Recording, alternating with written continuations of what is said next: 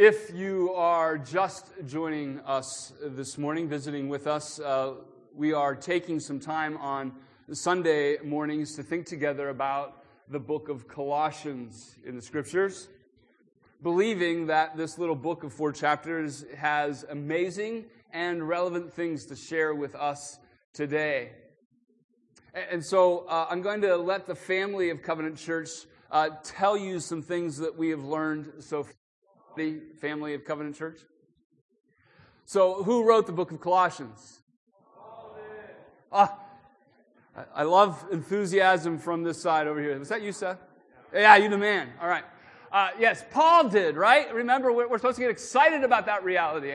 I, the, the, the, reality is, is that this man who uh, uh, we learn in verse 1 that has the will of God within his understanding by the gifting of the Holy Spirit, uh, that he is a messenger of Christ, that literally Christ has sent him to the Colossian church and to us with this message is astounding. But also, this morning, I want us to think about the Apostle Paul and the radical transformation that happened in his life on one foggy day as he was making his uh, way to Damascus, and a bright light shone, right, and blinded him. And then through a visit, the scales came off his eyes, and all of a sudden he saw all of life differently in the sense that Paul was one day persecuting Christians, literally killing Christians, and because of this experience and a conversation with Jesus, he is now a messenger to Christ's followers uh, with regard to uh, how they should live their lives because his life was radically changed by Jesus. So I want you to put that in your heads this morning. Who wrote the book of Colossians? Paul did. This amazing guy with an amazing experience who now writes to, oh, who does he write to? the Colossian church, right? Uh, the Colossian church, who in verse 2 is talked about with one who has faith uh, who's, who's faithful, who is holy, and is part of the family of God. And that's because they've been such stellar Christians, right? No, they're, they, they've messed up and they are screwed up just like we are. But the reality is, is that Paul now is writing to them with regard to those things. Um, uh, there's a guy that started the church in, in Colossae. His name was Epaphras and he has become concerned over the messed upness of the church, right? He's concerned that they're watering down who Jesus is, and they're, they're, they're um, compromising the gospel of Christ by virtue of the things that are being taught even in the church. So he goes on this short little trip of 1,200 miles, um, you know, got on US uh, or got on Delta and uh, flew. No, no, listen, crossed over lots of time in, in, order to get to Rome where Paul was imprisoned so that he could share with Paul what was happening in the church and that Paul might respond. That's who this book is written to. And what is the purpose of Colossians? Thank you. To make much of Jesus. Can you say that all together? Very good. See, if you say it next week, you'll remember it, right? So that, that's it. This is why, because there is, big word, syncretism happening in the life of the church. The gospel is being compromised by other beliefs and other thought patterns that Paul now writes and recognizes this. And, and the best way he knows to deal with that syncretism is to make much of Jesus. Paul wants to set straight that, that Jesus doesn't get to be who we want him to be. Right? It was really what was happening in the Colossae church. Some mishmash of half truths. But listen, Jesus is who he has said to be, who is God in flesh, and who has come to save sinners. And this morning's text in Colossians chapter 1, verses 15 to 23, underscores this purpose of making much of Jesus uh, I'm a preacher, I over exaggerate. I, I would say certainly the best that Paul does in making much of Jesus, but maybe the best place in all of Scripture that makes much of Jesus is in our text this morning. Like, you should be sliding to the edge of your seats. Like, I, I, can't wait to hear the reality of, of this man telling this church for the purpose of making much of Jesus these words. So as you slide, slide in your Bibles to Colossians chapter 1, verses 15 through 23. Colossians chapter 1, verses 15 through 23. If you don't have your Bibles, your Pew Bibles this morning, it's page 983. This is the very Word of God. He is the image of the invisible God, the firstborn of all creation. For by him all things were created in heaven and on earth, visible and invisible, whether thrones or dominions or rulers or authorities. All things were created through him and for him, and he is before all things, and in him all things hold together. And he is the head of the body, the church. He is the beginning, the firstborn from the dead, that in everything he might be preeminent. For in him all the fullness of God was pleased to dwell, and through him to reconcile to himself all things, whether on earth or in heaven, making peace by the blood of his cross. And you, who once were alienated and hostile in mind, doing evil deeds, he is now reconciled in his body of flesh by his death, in order to present you holy and blameless and above reproach before him. If indeed you continue in the faith, stable and steadfast, not shifting from the hope of the gospel that you heard, which has been proclaimed in all creation under heaven, and of which I, Paul, became a minister. God, we desperately need your help in understanding this for our lives this morning. May it be.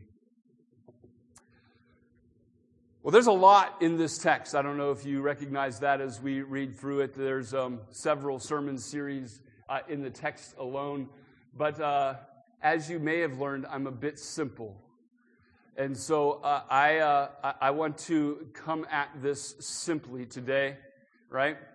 Uh, there's uh, two words that jumped off the page at me of all these wonderful words that are on this page that I want us to follow with regard to an outline this morning. Those two words are He and you. He and you. So, first, I want us to look at the bigness of He. Well, first, we need to ask this question, although I think it's relatively known by you Bible scholars this morning. Who is He? You, you realize that verses 15 through 23 is not identified.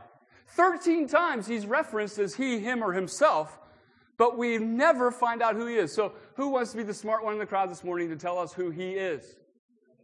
It's Jesus. That's always a safe answer in church on Sunday morning, and you would be absolutely correct, right? But, but I, I, I want to take a moment, right? And, and, and because I, I, tell you this from time to time, I'm not here just to tell you or share with you what I believe the Bible says, but I'm also here to help you understand how to read the Bible for yourselves. So listen, if an alien landed this morning and uh, providentially walked into the back, not that there are aliens, if you want to write me an email, I don't believe they're aliens, but if an alien was to land this morning out in the parking lot and walk in the back and he heard this text, he would ask you, who is he? I mean, some pretty amazing things told about this he, but who is he? And you say, well, that's silly. You know he's Jesus. And he's like, well, how do you know he's Jesus? Well, this takes some grammar, right? Because we have 13 personal pronouns, he, him, and himself, in this text, but we're never told in the text who he is. So I know that some of you may have had uh, middle school English with Aaron Weiss. And so you, you, you know what the answer is here, right? Because he has taught you so well. At least I hope I have the answer right so that he doesn't have to tell me after the service that I have it wrong. But if you have a personal pronoun, uh, smart people of the English language, what do you have to do in order to understand who that person is that's being referred to as he? Aaron,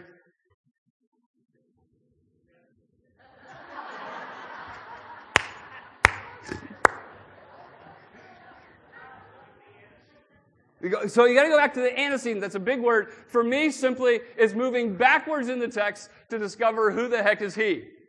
Right? So if in this instance you go back from verse 15 to find out who is he, the, the first antecedent, is that right? The first antecedent that we see is, is his beloved son in verse 13. I know you know the answer, but I want you to see how you got the answer, right? So he in 15 is referring to his beloved son in verse 13, but that doesn't help us. The beloved son of whom? That would help us.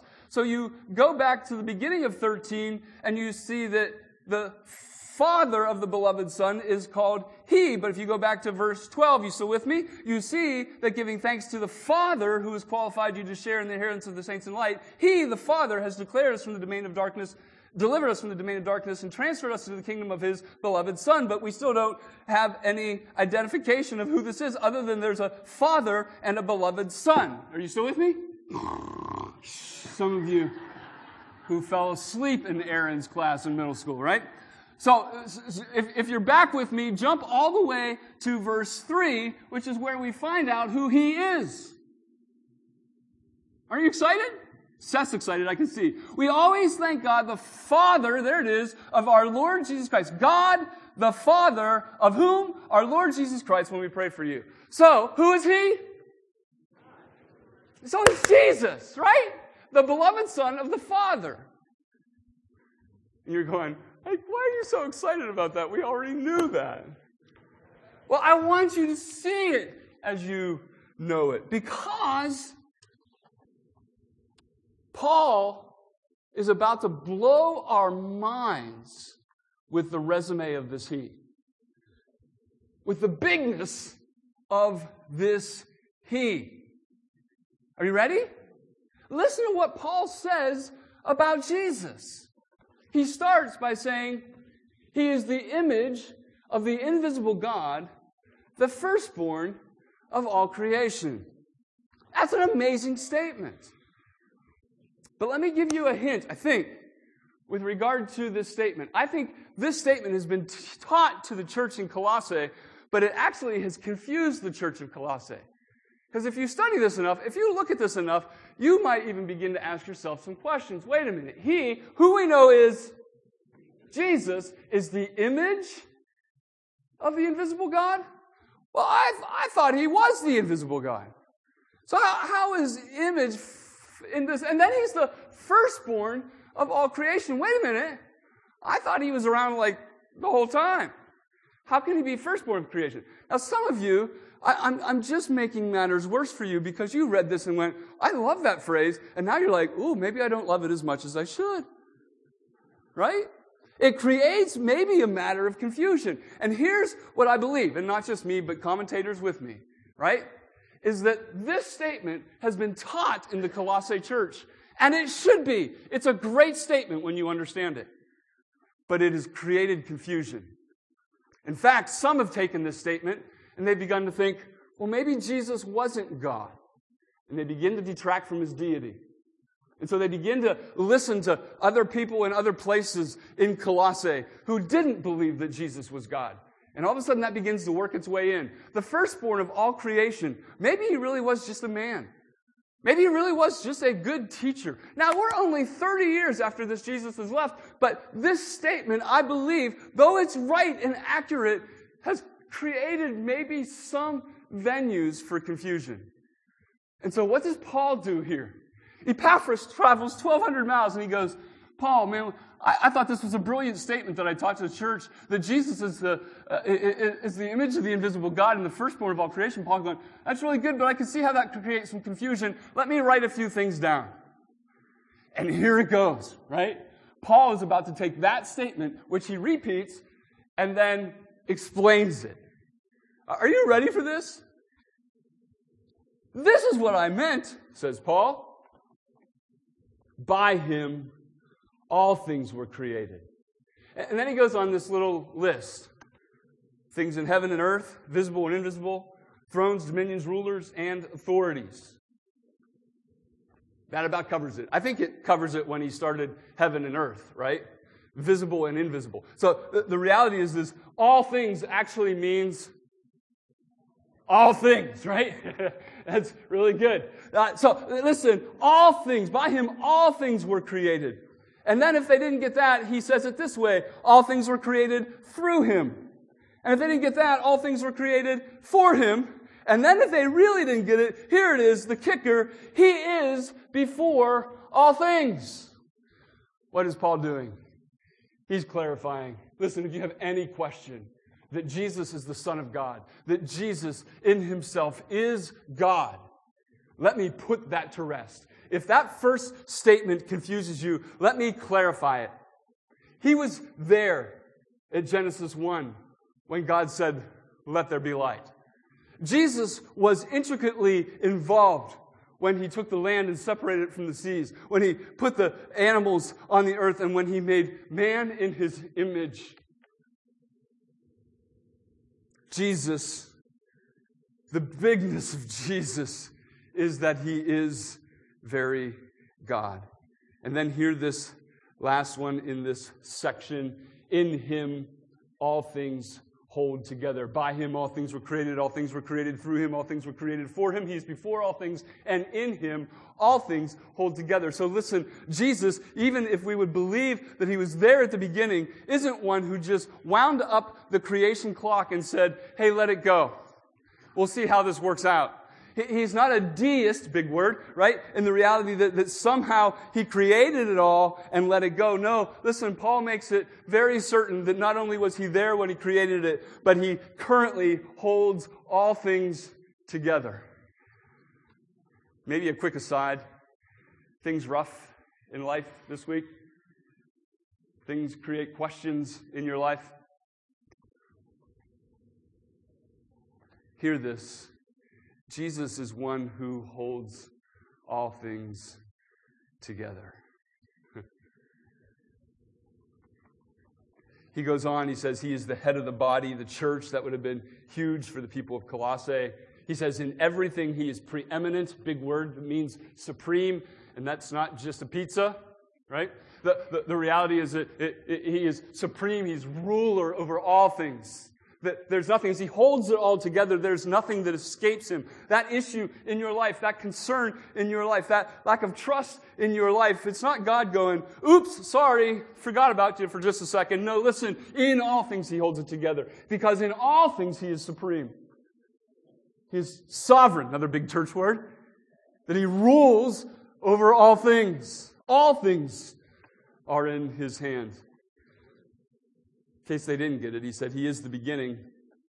He is the firstborn from the dead in the reality of his resurrection. In everything, he is preeminent. In him, all the fullness of God was pleased to dwell, and through him, all things are reconciled. Holy cow, people of God. Is this a beautiful description of the bigness of Jesus? The bigness of Jesus. Listen, this is why when he showed up to those demons in Gerasene, they didn't say, Hey, Jesus, bring it on. No, they said, Jesus, you see that herd of pigs? Send us over there because we know your power. Right? This, this is why when, when Jesus takes uh, some fish and loaves and feeds 5,000 people, we shouldn't be like, wow, surprise. Because this is the bigness of Jesus. Listen, this is why when, when Jesus um, says to Mary and Martha, I know that Lazarus has been four days in the grave, but take me to the tomb. And he says, Lazarus, come out. And Lazarus does we should say, yes, this is the bigness of this Jesus. Why can he do that? Why can he be that powerful? Why can he do the things that he does in his life? It's because he is God. The image of the invisible God, the firstborn of all creation, in which all things were created. It's why when Jesus touched the blind, the deaf, and the lame, they were healed. It is the bigness of this He. When I think of the bigness of Jesus, I am so grateful for Louis Giglio on several occasions. How many of you know and are aware of the ministry of Louis Giglio? If you're not, I would YouTube him, Google him. Um, uh, he's got some great messages on YouTube.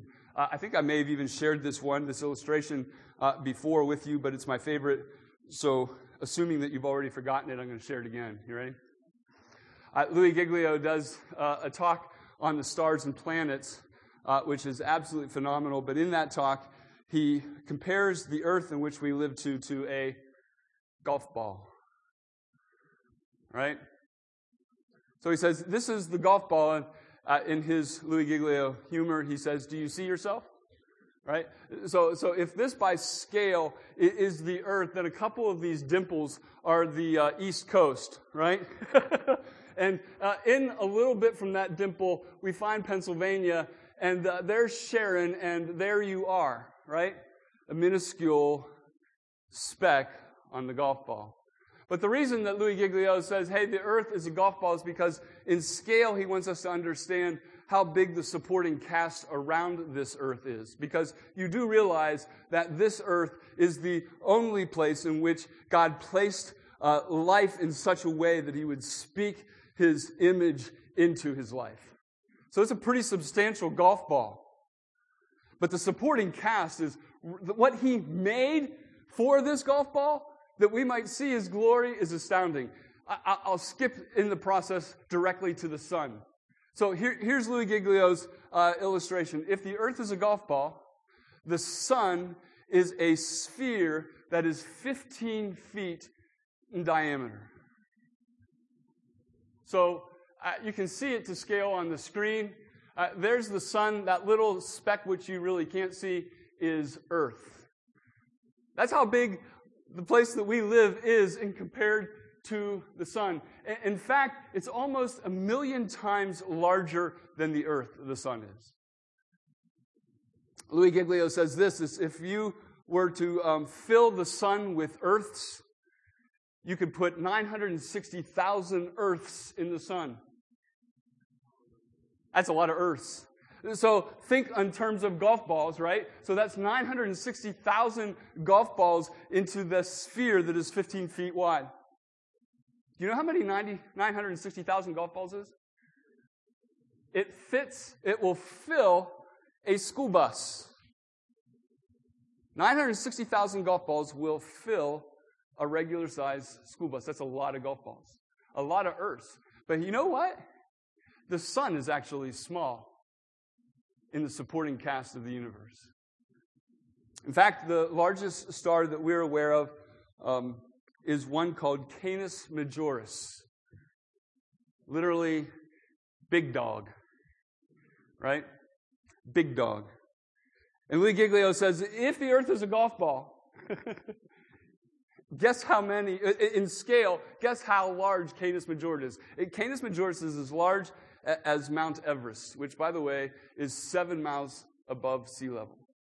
That's how big the star Canis Majoris. Is. In fact, if the earth were a golf ball and you were to fill Canis Majoris, right, the size of Canis Majoris to scale with golf balls, it would take four quadrillion golf balls to fill Canis Majoris. You know how many golf balls that is? That's a lot of golf balls. It would cover the state of Texas in golf balls 22 inches deep. That's how big what we know to be the largest star is. That's the supporting cast that God has put in place around us for his glory.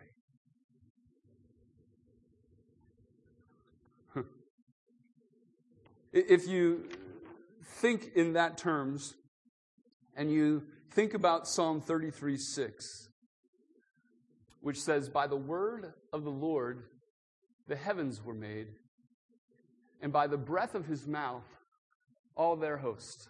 Now, little exercise for you. Make sure you're not looking directly into someone's face and go, just an exhale. That's what it took for God to make the heavenlies.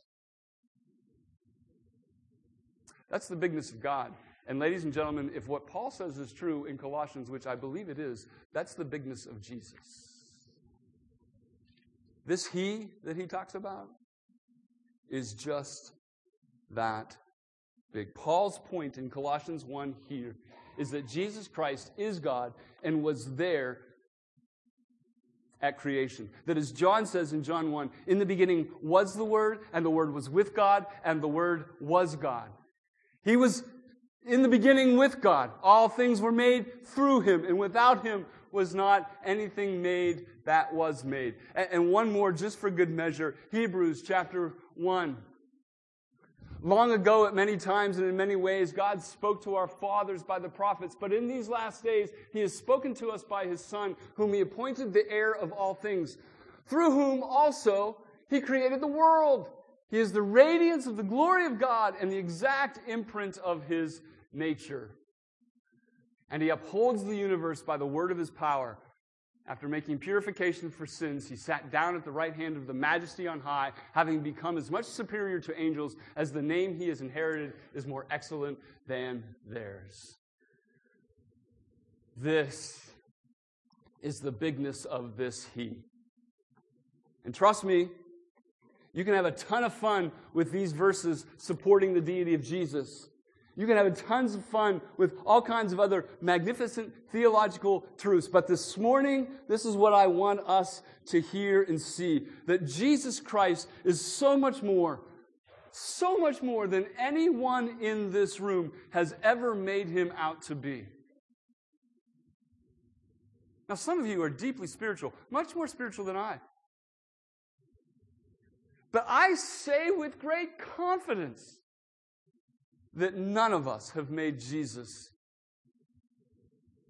as much as he is, as the Son of God, the creator of all things, and the one who holds all things together. That, that is the bigness of he, and it leads us to the next two words of our text. I kind of chuckle. Paul has made much of Jesus, and then he goes, and you. Makes much of Jesus, and the next two words out of his mouth is, okay, you guys.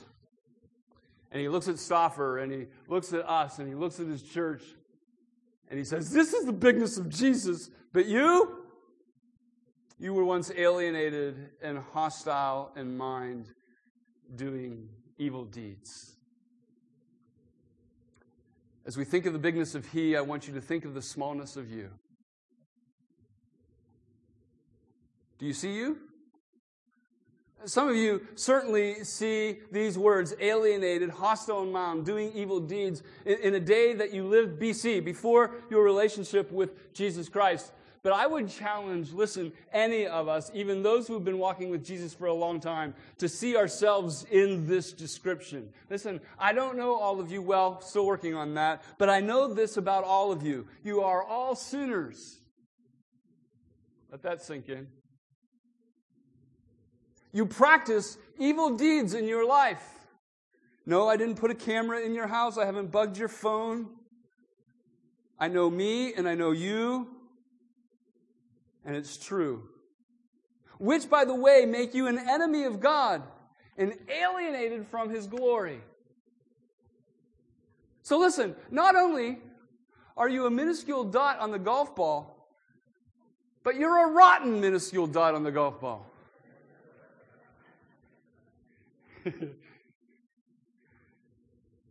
Catch the immensity of the contrast that Paul is making the one who breathed the stars into place, contrasted with the evil deed dude who can't breathe a day without insulting the one who made him. Now, most of you know there is good news in this text, and you're going, Pastor, hurry up past this whole sinner thing so we can get to the gospel. Uh, you, you know the grace of Jesus. You know where this text goes, and, and, and it's all good again. But listen, I have this conviction for myself and for the church that we rarely hang out in the contrast of the bigness of He and the smallness of you to truly appreciate the next point of the sermon. So think about it for a second. The church in Colossae had significantly watered down the person of Jesus just some 30 years after his death and resurrection. They'd mixed it in with other beliefs. They put him on the scale of made up gods and fantasies.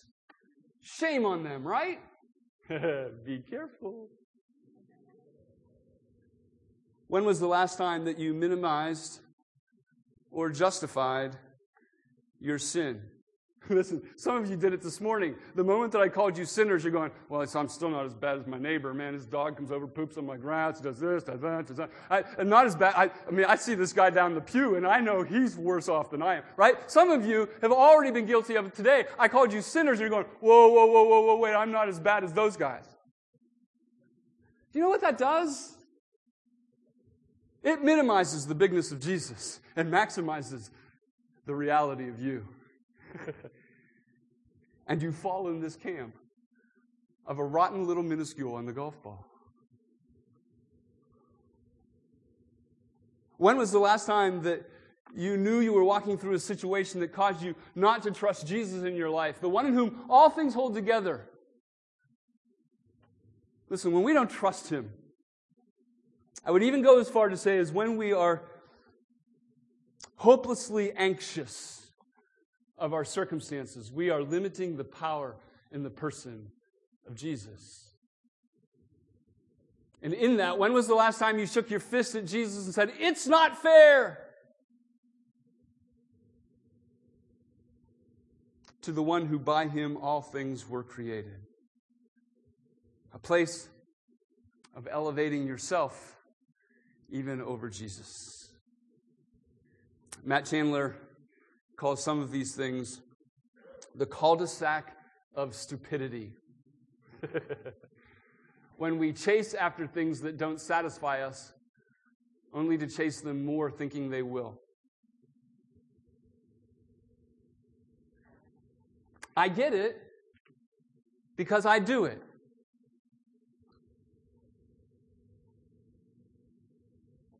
But sit there for a second and notice again the contrast between the bigness of He as you're honest with the smallness of you. And then I'll let you off the hook. See the miracle of us. See the miracle of us. Verse 22. He, that same He again, the bigness of He of 15 to 20, He has now reconciled in his body of flesh by his death in order to present you, small little rotten minuscule on the golf ball, to present you holy and blameless and above reproach before him. If indeed you continue in the faith, stable and steadfast, not shifting from the hope of the gospel that you heard, which has been proclaimed in all creation under heaven and of which I, Paul, became minister. He has now reconciled you in his body of flesh by his death in order to present you holy and blameless and above reproach. It is He who has equipped you to do all that you can to continue in that faith, to be stable and steadfast, not shifting from the hope of the gospel that you heard.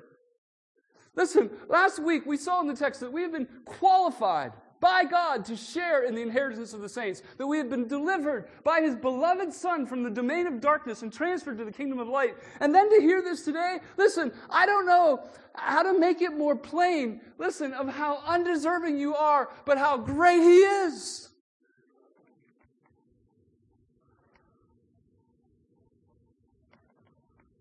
That Jesus came to bridge the gap of his bigness and our smallness to create a miracle that would connect us for all eternity. that Jesus came to take our sin, to be the sacrifice that cleanses us, but also, listen, to give us the gift of righteousness, to make us holy and blameless. Or back to the description of the church in verse 2, that he would make us holy, faithful family. Are we that on our own? No way. Can we muster that through our good works? Not a chance. But does Jesus provide a way for us to be just that? Absolutely. A couple of walkaways for us from this text. First is this know this to be true. I don't always know who walks in the door on a Sunday morning, but if you are here this morning and man, you've been working really hard to somehow be a better person to deserve God's favor, can I just tell you, relax? Because it's not in your good works that will muster up his favor. I'll tell you this I have really good news for you. The fact that you actually walked in here this morning, even if somebody dragged you by the ear, tells you that God, in His sovereign wisdom, this gospel, yeah, that you're a sinner. Yeah, the preacher told me I was a rotten minuscule on a golf ball. But he also said that there's hope. That there is this He. His name is Jesus, who has come to make all things well, to make me holy and blameless. If you're teetering today in the reality of believing and trusting in Jesus, oh, may, may that overwhelm your soul. Know that it's truth. And listen, if you know that you've been a Christian for a long time, I always go preacher elevation and say 120 years just to cover you all, but for a long time. Would you preach that to yourself again this morning? To know this truth that in the bigness of who He is and the smallness of who you are, He has reconciled you, made you holy and blameless. Because it's in that place that we get the second walk away, that we worship Him. Listen, our, our response today uh, the response that Paul is, is aiming at is to worship him.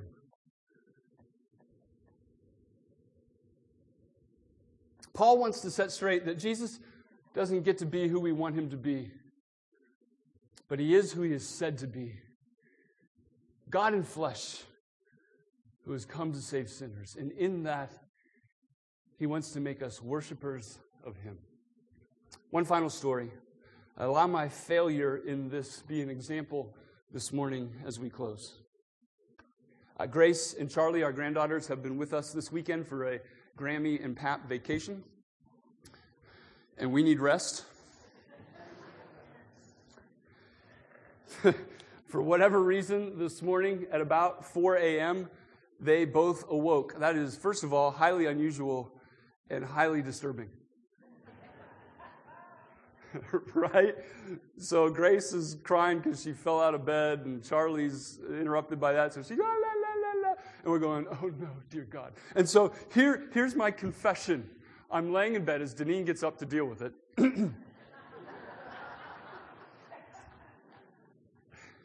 I'm laying in bed going, God, you created Canis Majoris.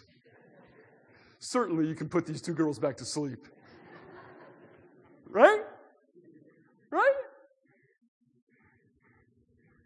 And he goes, Listen, I'll let you have that thought for just a second because it'll be a really good way to end the sermon this morning in your failure. Because here's what I want you to think of as you hear those voices, as you experience their exhausting energy, would you remember that I gave them to you so that you might really know what adoption is, how I have adopted the bigness of who I am and the smallness of who you are, how I've adopted you into my kingdom. And worship me?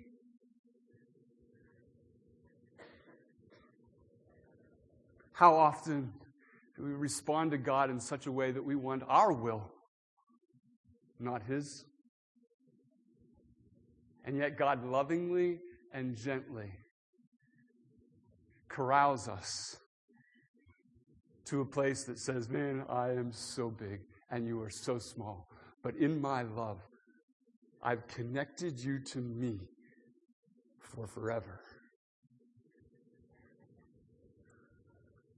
That, my friends, will make us worshipers. The bigness of He, the smallness of us, of you, and the miracle of us. Let's pray together.